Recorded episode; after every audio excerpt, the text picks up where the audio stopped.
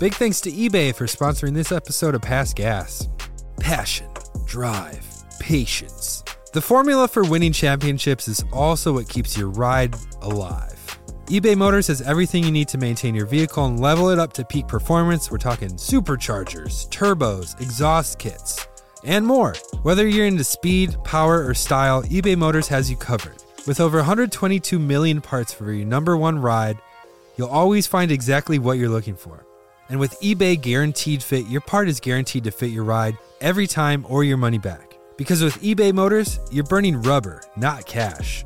With all the parts you need for the prices you want, it's easy to make your car the MVP and bring home huge wins. Keep your ride alive at ebaymotors.com. Eligible items only, exclusions apply.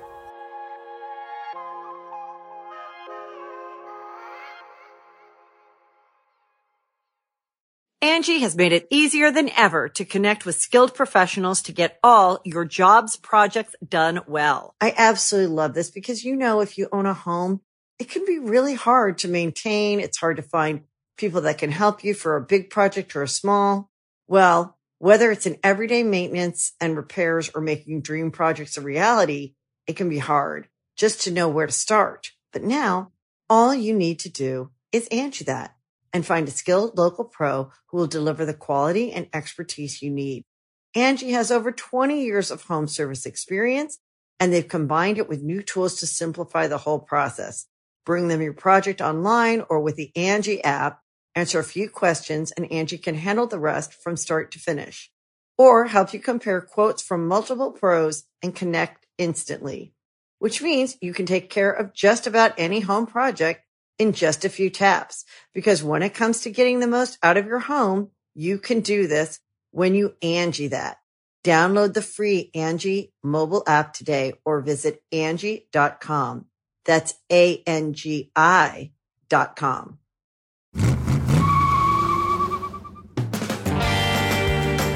It's April 23rd, 1962.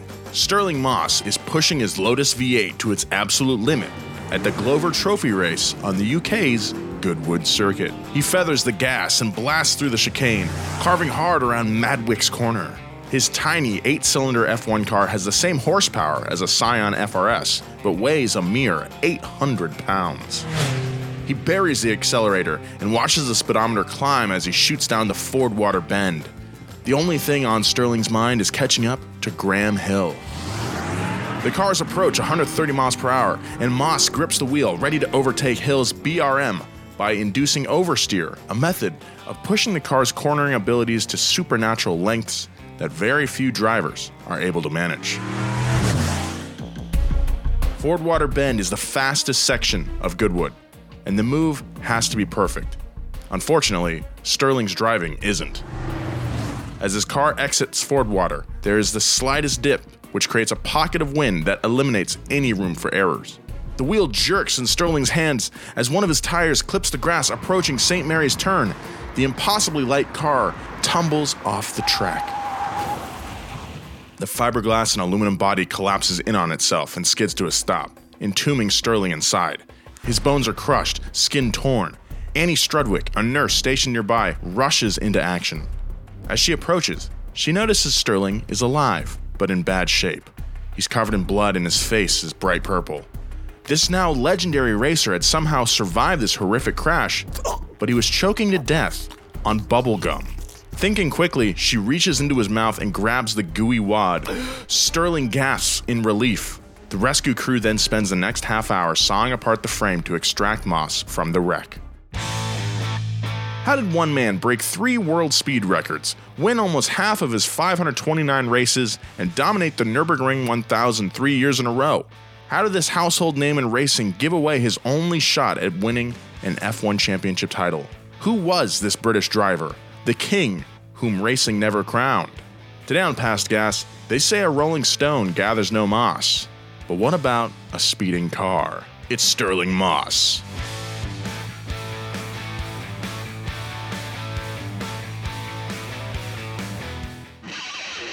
Past Podcast. It's about cars, it's not about sports. Let's fucking get into it. Let's LFGII. Let's get into it. Let's get Let's into get it. into it. What's up, fellas? What's up? How we doing? Um, prepping for this, I watched this uh, documentary about Stirling Moss hosted by Sir Patrick Stewart. Nice. You guys might know him as Jean Luc Picard Yeah. Yes, I'm familiar. from Star Trek. Yep. Yeah. So Stirling Moss in his office in his house like has the steering wheel from this crash like hanging on the wall, and it's super bent up. And uh, Jean Luc Picard is like, "Don't you think this is like bad luck?" And like Stirling Moss is like, "No, I just you know I basically put two two middle fingers up to it." And like Patrick Stewart like comes like, Ah, like the whole time he's just like this is the coolest guy i'm so stoked to be here i can't that. believe i'm talking to this guy i can't believe i'm in his house like the whole time he's just like giggling That's, That's awesome. I love Patrick Stewart. sir patrick yeah So, Pat, well, hello, everybody. Welcome back to Past Gas. As you know, this week we were talking about Stirling Moss. This episode, uh, a lot of requests for this topic. This man, uh, we've mentioned Stirling Moss. I feel like he's popped up pretty much anytime we talk about vintage F1 stories. Uh, his name pops up, and it seems like an, only natural that we now talk about him in his own episode. So, thank you to everybody who's requested him. Uh, I'm excited to talk about him. Uh, probably the most British name I've ever heard in my life. his name is an adjective and then a noun It is. yeah That's some sterling moss on that tree over there. Isn't that their money too? Sterling pounds. Sterling silver, correct? yeah correct Yeah. that is correct yeah Yeah. I'm, I'm sure that those things have something to do with each other. Sterling is a sick name, dude. dude sterling's a sick name That'd be that'd be like if like I was rich in America and my name was Buck. but like way like way classier Uh, yeah yeah. Um, I knew a guy in high school named Sterling, and he was a fullback on our football team. uh-huh. and he was one of the one of the most brutal, ruthless fullbacks I've ever seen. He would Really? he would Yeah. pick up kids and break them over his knee. i want to While I, I carrying feel a like, football. I feel like if I had a kid and I named him Sterling, he'd be like really like skinny and like little and pretty, like Yeah. a gossip girl boy. Yeah. a gossip boy. like Yeah, Rosie a gossip boy, and he'd just be like a mean, mean person. Oh, like it's always a gamble, man. Like you want to give your kid a cool name, but Uh-huh. there's always a chance that he, he's just the opposite. Yeah, because I feel like names manifest who you become. Yeah, like when I picture a Sterling, I think of like Ryan Phillippe Yes. Yeah. from Cruel Now- Intentions. Like a Timothée Chalamet, maybe? Oh yeah, yeah. I Yep. want my son to look like Timothée Chalamet, and I'm gonna name him We all want our sons to look like Timothée Chalamet. I mean, who doesn't? my name is Nolan Sykes. Uh, joined as always by my co-hosts. Uh, we got Joe Weber. Slime off a slug's back. Whoa, Pretty good, You right? weren't kidding. That one's good. Yeah. and James Pumphrey. dude. uh, if you ain't trying to win, you're losing it, and you can take that one to the bank. That's man. about I'm- three different sayings in one. I want to use this opportunity to promote uh, my new podcast, The Long Way, uh, co-hosted by Jeremiah Burton from Donut Media, and that that's our official sign off. That's cool. I like that. Cool, Yeah. man. Yeah, keep an eye out for that. Without further ado, let's learn more about this Stirling Moss. Stirling Moss was born to wealth. Yeah, no shit. In 1929. and raised in a London mansion along the Thames River, the same estate where the famous English composer Edward Elgar created some of his greatest works. Ah, yes, I'm familiar.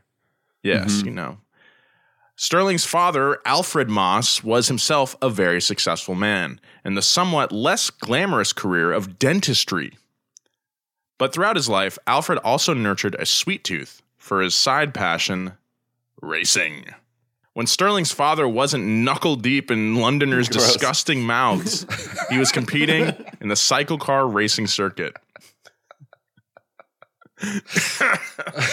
like gross, dude. Uh, yeah, what was this like? Who wrote 20s this? Sam something? Raimi?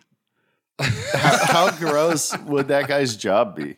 Like they don't, they didn't have gloves back then. Oh, oh. Didn't even think of that. They probably didn't wash their hands that much either. That's yeah, so nasty. just like gross mouths. like extracting teeth and putting like tusk in. yeah, They probably did. Uh, Alfred would blast up and down hills all over the English countryside in a 500 pound derby racer equipped with bicycle wheels and a 1000 cc motor. yeah. No, thank you. Alfred turned out to be a decent driver. Later, he graduated to racing real cars and used his mouth money to buy his way to, into the Indianapolis 500, where he drove to 16th place in a field of 22 cars. Not bad for a dentist from London. After a half dozen years of competitive racing, Alfred met his wife, Aileen Craufurd, who had made a name for herself racing on the rally circuit after driving ambulances around the combat zones of World War I Europe. Together, they had two children, Sterling and Pat Moss. You got a noun and a verb. Uh, Man, it would suck to have a sibling named Sterling and your name is Pat. For sure. At- Pat's like one of the worst ways to say touch. yeah.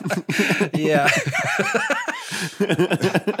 As children, the Moss kids quickly took to competition and began dominating the local equestrian scene. They're big horse boys. Alfred got Sterling racing at the age of nine. Motor racing, that is.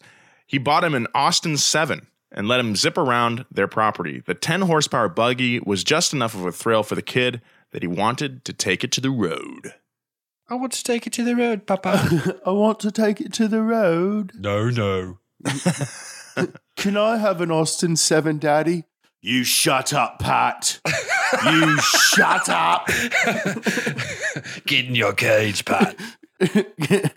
After dangling racing in young Sterling's face his entire childhood, his father suddenly decided he should pursue a career in dentistry.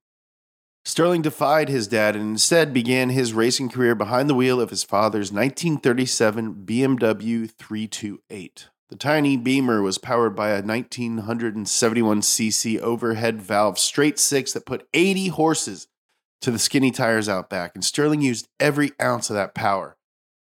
That sounds fun. I want to drive one of these like really vintage roadsters with like crazy skinny tires.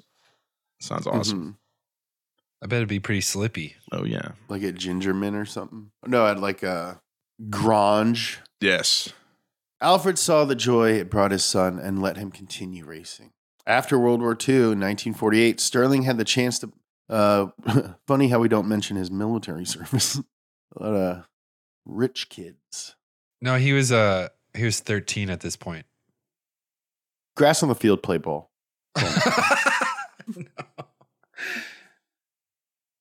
what a terrible phrase. Oh my god. Wait, what? so Like, who said that to me?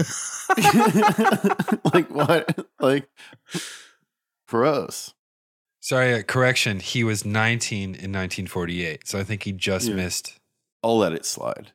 After World War II in 1948, Sterling had the chance to put down his dad's hard earned money on a deposit for the first production Cooper 500 race car. These tiny Formula 3 Speedway racers were powered by 80 horsepower 500cc motorcycle motors. Their ultralight bodies were crafted from hoops and pressed metal.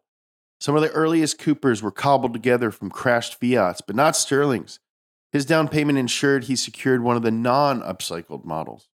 On the F3 circuit, the teenage Sterling was a force of nature. He stacked checkered flags, first locally, then international, quickly proving to team managers that it didn't matter if they ran a Nash, Porsche, Maserati, Cooper, Aston Martin, Ferrari, Jaguar, or even a Lister. What really mattered was that Sterling was driving. It still stands as one of the strongest F3 debuts in the early history of the sport. The day before his 21st birthday, Sterling scored his first milestone win. He secured a shocking victory at the 1950 RAC Tourist Trophy in the middle of a downpour in Northern Ireland behind the wheel of a borrowed Jaguar XJ120. Oh, yeah, baby. Oh, yeah. During this period of Formula racing, a new kind of car would enter a race and win. Then companies would race to catch up to the tech in the winner's car. But Sterling's borrowed XJ was entirely stock, and he won with a two mile lead over Peter Whitehead, who was named after a pimple and was also driving a stock XJ.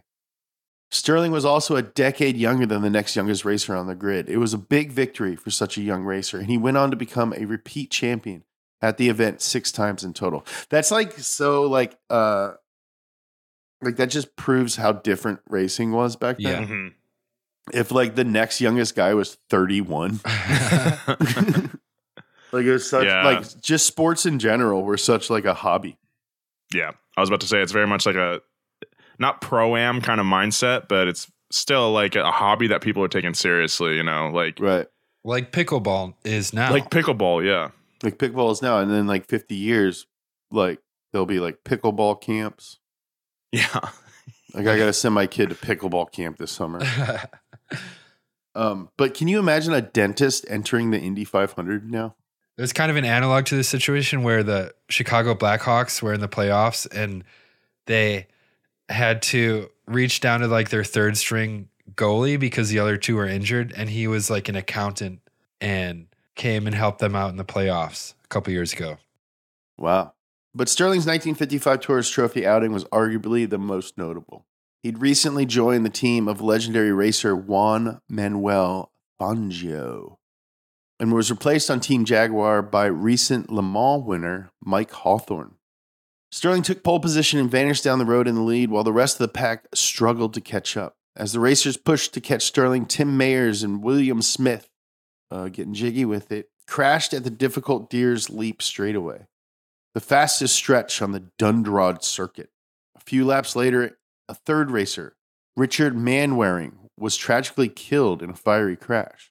But far ahead of the wreck, Sterling was battling Hawthorn, his replacement at Jaguar, for the lead when he blew a tire and needed to stop for a repair. Then, over seven long laps in the pouring rain, Moss managed to battle back behind Hawthorn. The 265 horsepower straight 8 Mercedes motor struggled to catch the Jag's lighter 3.4 liter straight 6, but as the finish was approaching, Hawthorn's motor seized and Sterling coasted to another win. The tragic, bloody race would be the last tourist trophy ever run in Northern Ireland. That's just another example of how unique this era was. Cause yeah, it is a hobby kind of thing where these men of privilege are are, you know, having fun behind these crazy machines, but then you could also die in a horrific wreck. Yeah. You know, so the stakes the stakes are less monetary and more literal life and death, you know? There's a whole storyline on it about it on Downton Abbey. Oh. Oh. Lady Mary oh. falls in love with a racing car driver. And he dies. Well, I don't know. If, I don't Mary's always pulling stuff like that. Yeah. Classic Lady Mary. We'll get back to more past gas, but right now, a word from our sponsors. The mm-hmm. Angie's list you know and trust is now Angie, and we're so much more than just a list. We still connect you with top local pros and show you ratings and reviews, but now we also let you compare upfront prices on hundreds of projects and book a service instantly. We can even handle the rest of your project from start to finish. So remember, Angie's list is now Angie, and we're here to get your job done right. Get started at Angie.com. That's A N G I, or download the app today. Angie has made it easier than ever to connect with skilled professionals to get all your jobs projects done well. I absolutely love this because, you know, if you own a home, it can be really hard to maintain. It's hard to find people that can help you for a big project or a small. Well, whether it's in everyday maintenance and repairs or making dream projects a reality, it can be hard just to know where to start. But now all you need to do is Angie that and find a skilled local pro who will deliver the quality and expertise you need. Angie has over 20 years of home service experience and they've combined it with new tools to simplify the whole process. Bring them your project online or with the Angie app, answer a few questions and Angie can handle the rest from start to finish or help you compare quotes from multiple pros and connect instantly. which means you can take care of just about any home project in just a few taps. Because when it comes to getting the most out of your home, you can do this when you Angie that. Download the free Angie mobile app today or visit Angie.com. That's A-N-G-I dot com. Fast forward to 1955, and Moss is now 26 years old. It was obvious at this point that he was different from the other racers, a renaissance man behind the wheel.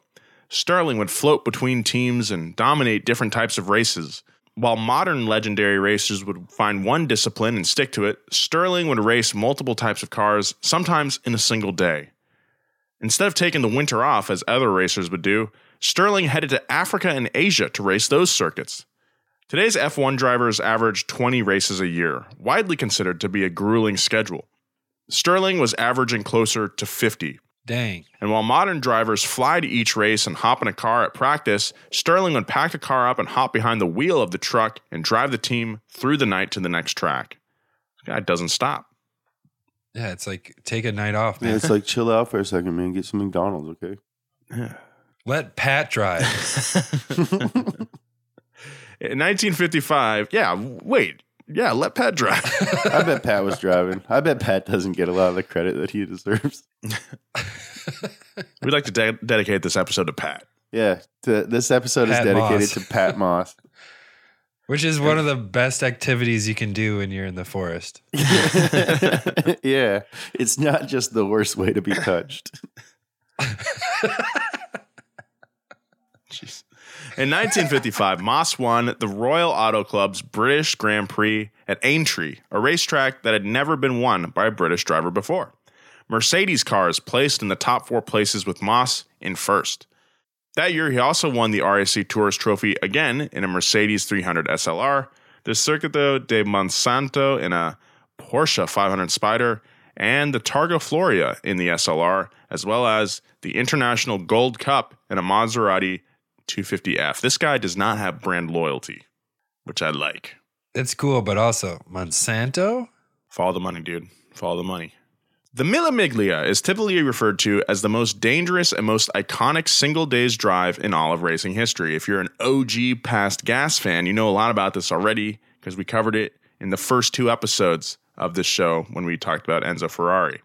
Mercedes had a bone to pick with the Mille Miglia. They hadn't won the race since 1931, and Italians dominated the podium. 1955 would be different.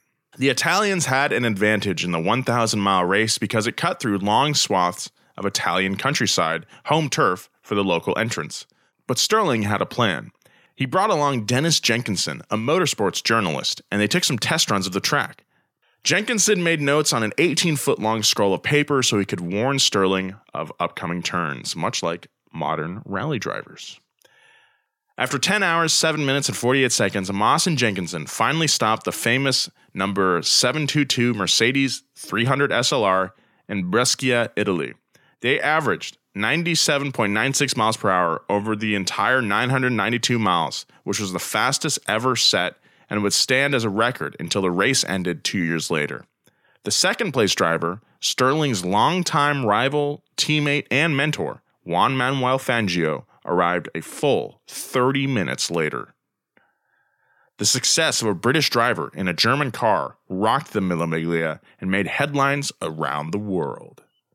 That's pretty crazy to average 97 miles per hour on just like country roads. Yeah, like for a country roads miles. in the 50s in Italy in an old ass car. Yeah, bicycle tires and and to break, you put your feet on the ground. the Flintstones. Yeah, that'd be wild. Can you man. imagine how sore his forearms were? Oh god. No power steering. Rocking. Just rocking. Sterling won 212 out of 529 races in his career. More so than his wins, however, he was a driver who was consistently helping to push forward motorsport. In every category, from strategy to technology to business, he was the first driver to run disc brakes.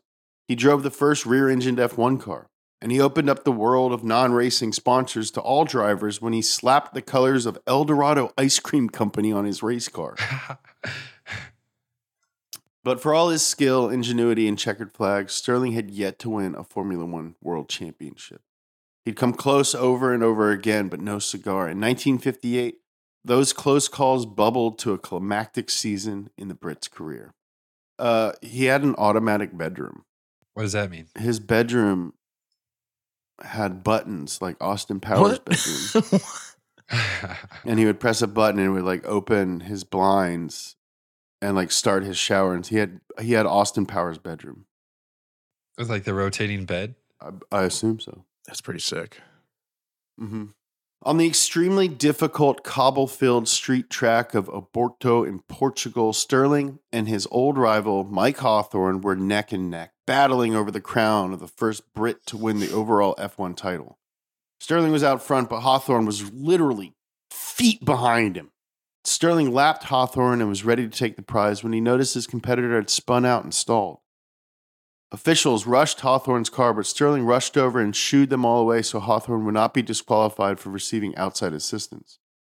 Sterling yelled for him to push the car down the hill and bump start the motor, which he did, and the race continued. What? That's awesome. No. What an idiot. You don't think that's awesome? I don't know. Not re- I mean, come on. he wants to keep racing. Uh, yeah, that's pretty fun.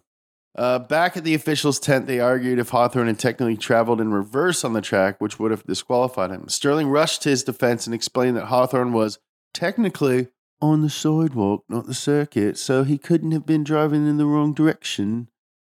The officials shrugged and uh, awarded Hawthorn full points. Checkmate. Uh, Checkmate, Toto Sterling. wouldn't let this slide. No. Michael, this is an abomination. At the end of the season, as the points were tallied, Hawthorn won the championship title by a single Oh. point, which could not have happened without Sterling's help. While Sterling lost his only shot at the crown, he later told journalists he'd do it again in a second. It was simply the right thing to do. I don't know if that, yeah, would not fly today with uh, all the sponsors on the car, man. I don't yeah, think, man, uh, no, no way. I don't think Eldorado Gelati would uh, approve Eldorado of that. Gelati would.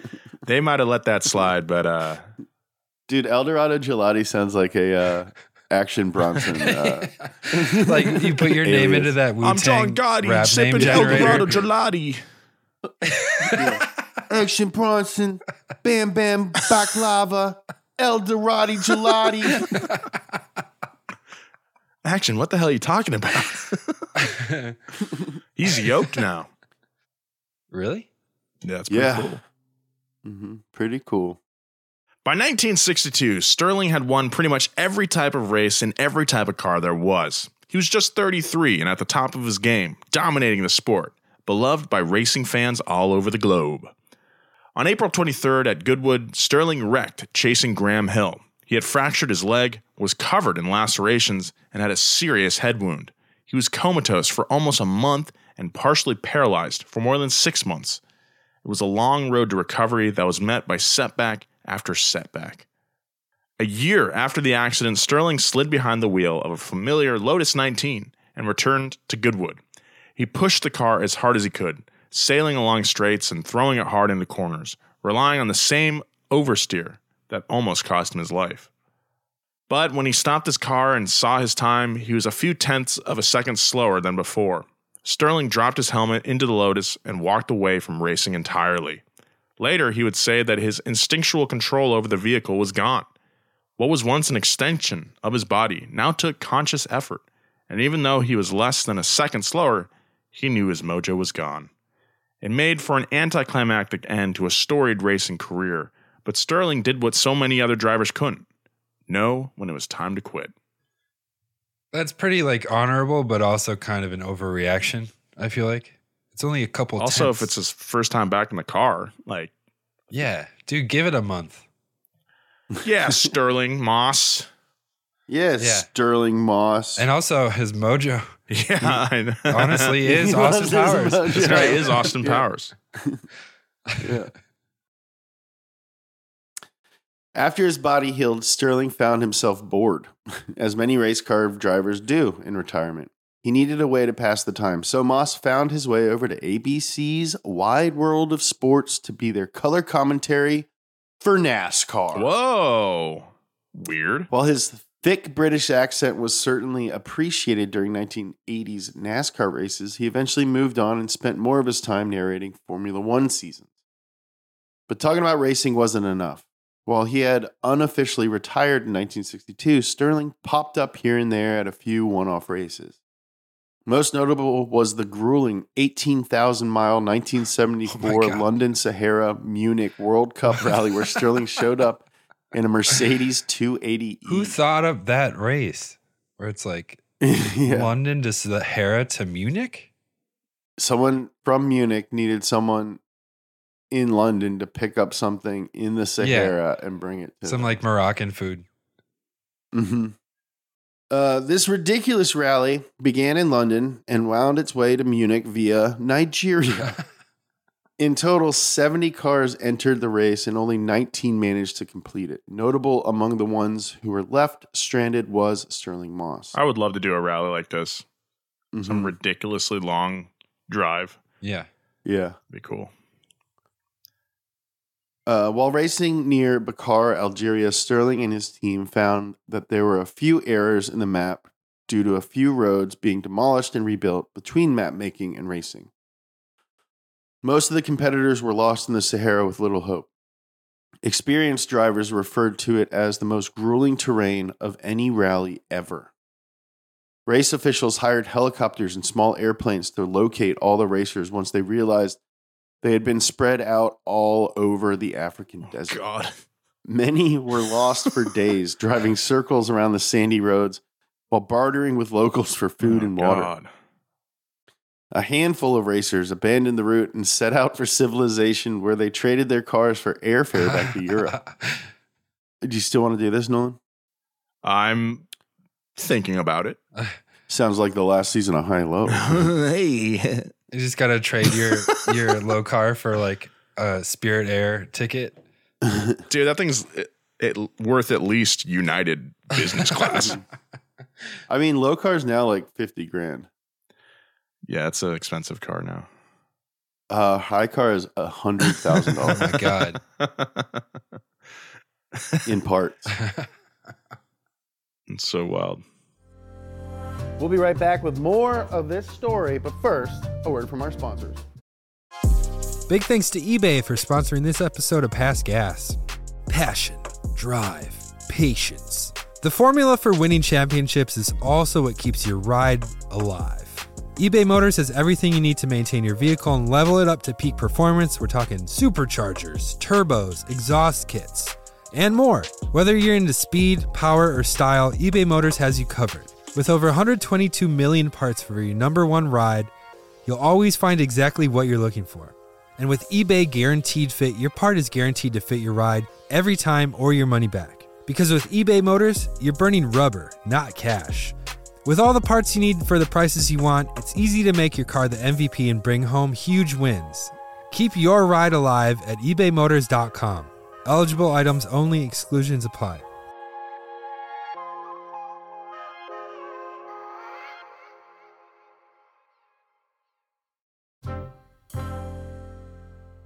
Stirling and his team stayed true to course, but they continued to overheat in the 280E and eventually found their way to an abandoned Algerian military fort. With an empty radiator and less than a gallon of water between them, they were forced to sit and wait for several days for officials to deliver water to them so they could continue the race. But by the time they were rehydrated, the race had continued without them. In 1980, again, Stirling returned to competition. He showed up at the British Saloon Car Championship with the GTI Engineering Audi team, but he didn't do too well. He continued to race historic cars and would show up to any special races he was invited to participate in, as long as it didn't interfere with his Playboy retiree lifestyle. Ooh, got the automatic shower button. hmm In 2004, Stirling arrived at a promotion for the new Mercedes Benz SLR to find his old friend, the exact number 722 300 SLR he won the Mille Miglia in. With zero hesitation, Stirling jumped behind the wheel and took to the track. A reporter who had joined him said that the 75 year old was better than everyone else there. I doubt it. Uh, That is a very reporter thing to say about a famous old man. They're like waiting for a statement from the reporter, and Stirling Moss is like waiting behind him to see what he says. uh, it's, it's better than everyone here. No, he did so good.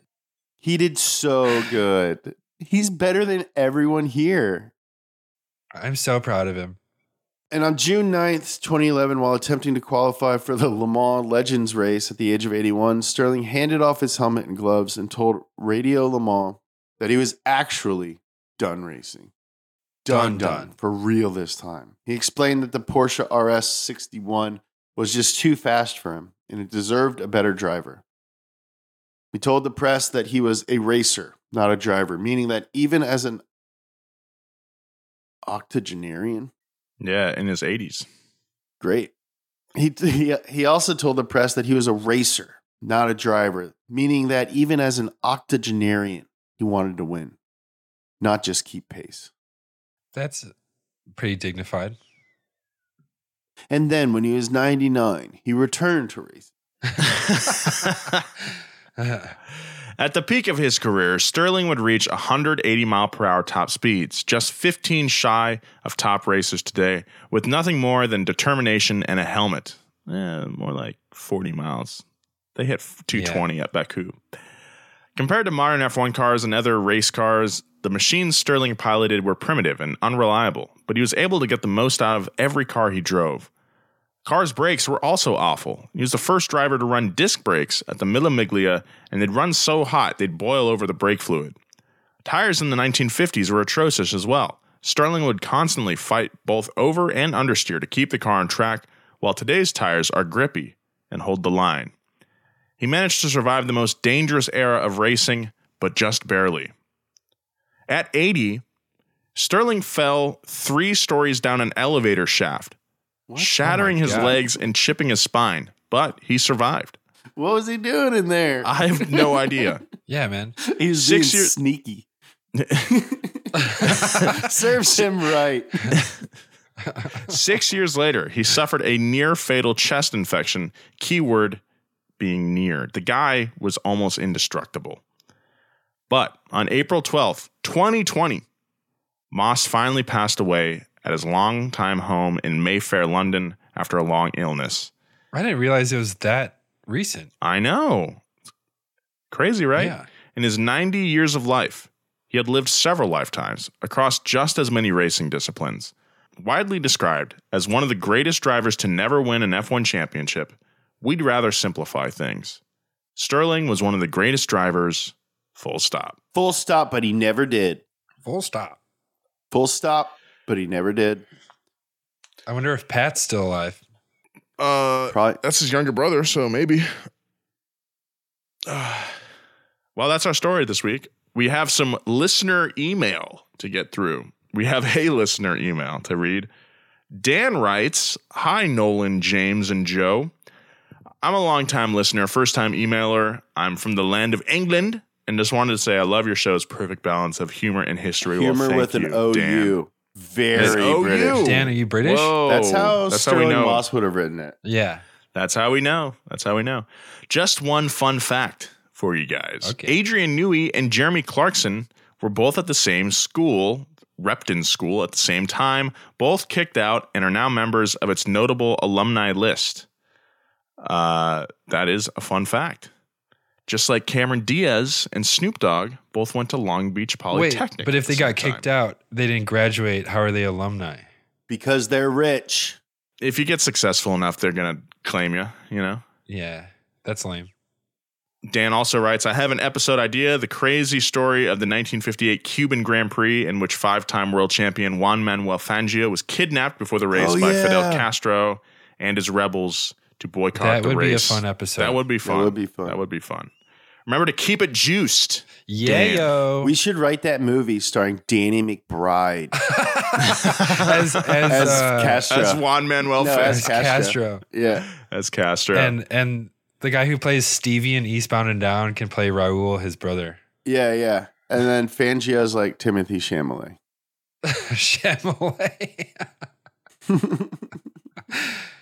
If you'd like to get in contact with us, hit us up at passgas at Oh, wait, donutmedia.com. guys, before we get the correction next week, Patricia Ann Moss was his sister, Oh no. What?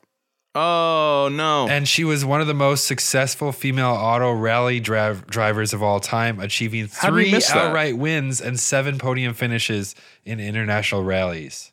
She was okay, crowned well, European Ladies Rally Champion five times. That's awesome.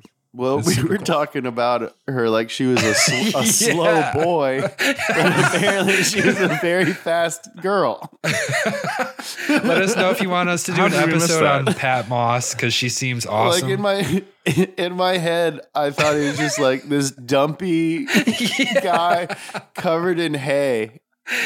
I thought that we said Pat was a uh, boy. at yeah, some wait a point. minute.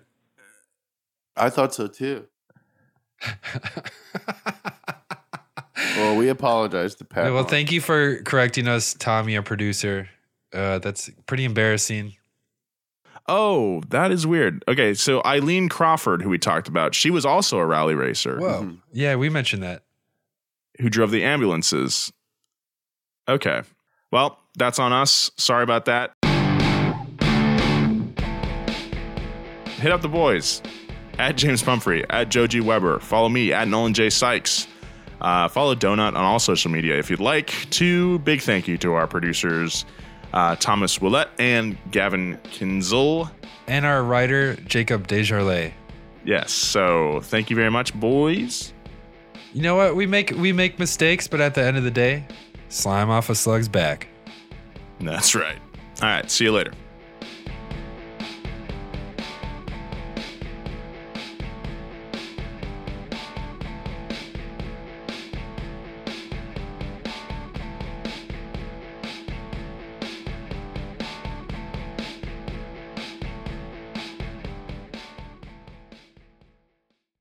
Angie has made it easier than ever to connect with skilled professionals to get all your jobs projects done well. I absolutely love this because, you know, if you own a home, it can be really hard to maintain. It's hard to find people that can help you for a big project or a small.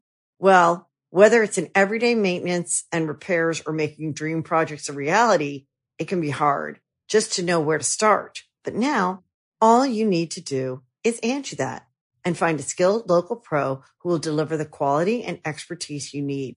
Angie has over 20 years of home service experience and they've combined it with new tools to simplify the whole process. Bring them your project online or with the Angie app, answer a few questions and Angie can handle the rest from start to finish or help you compare quotes from multiple pros and connect instantly, which means you can take care of just about any home project in just a few taps. Because when it comes to getting the most out of your home, you can do this when you Angie that. Download the free Angie mobile app today or visit Angie.com. That's A-N-G-I dot com.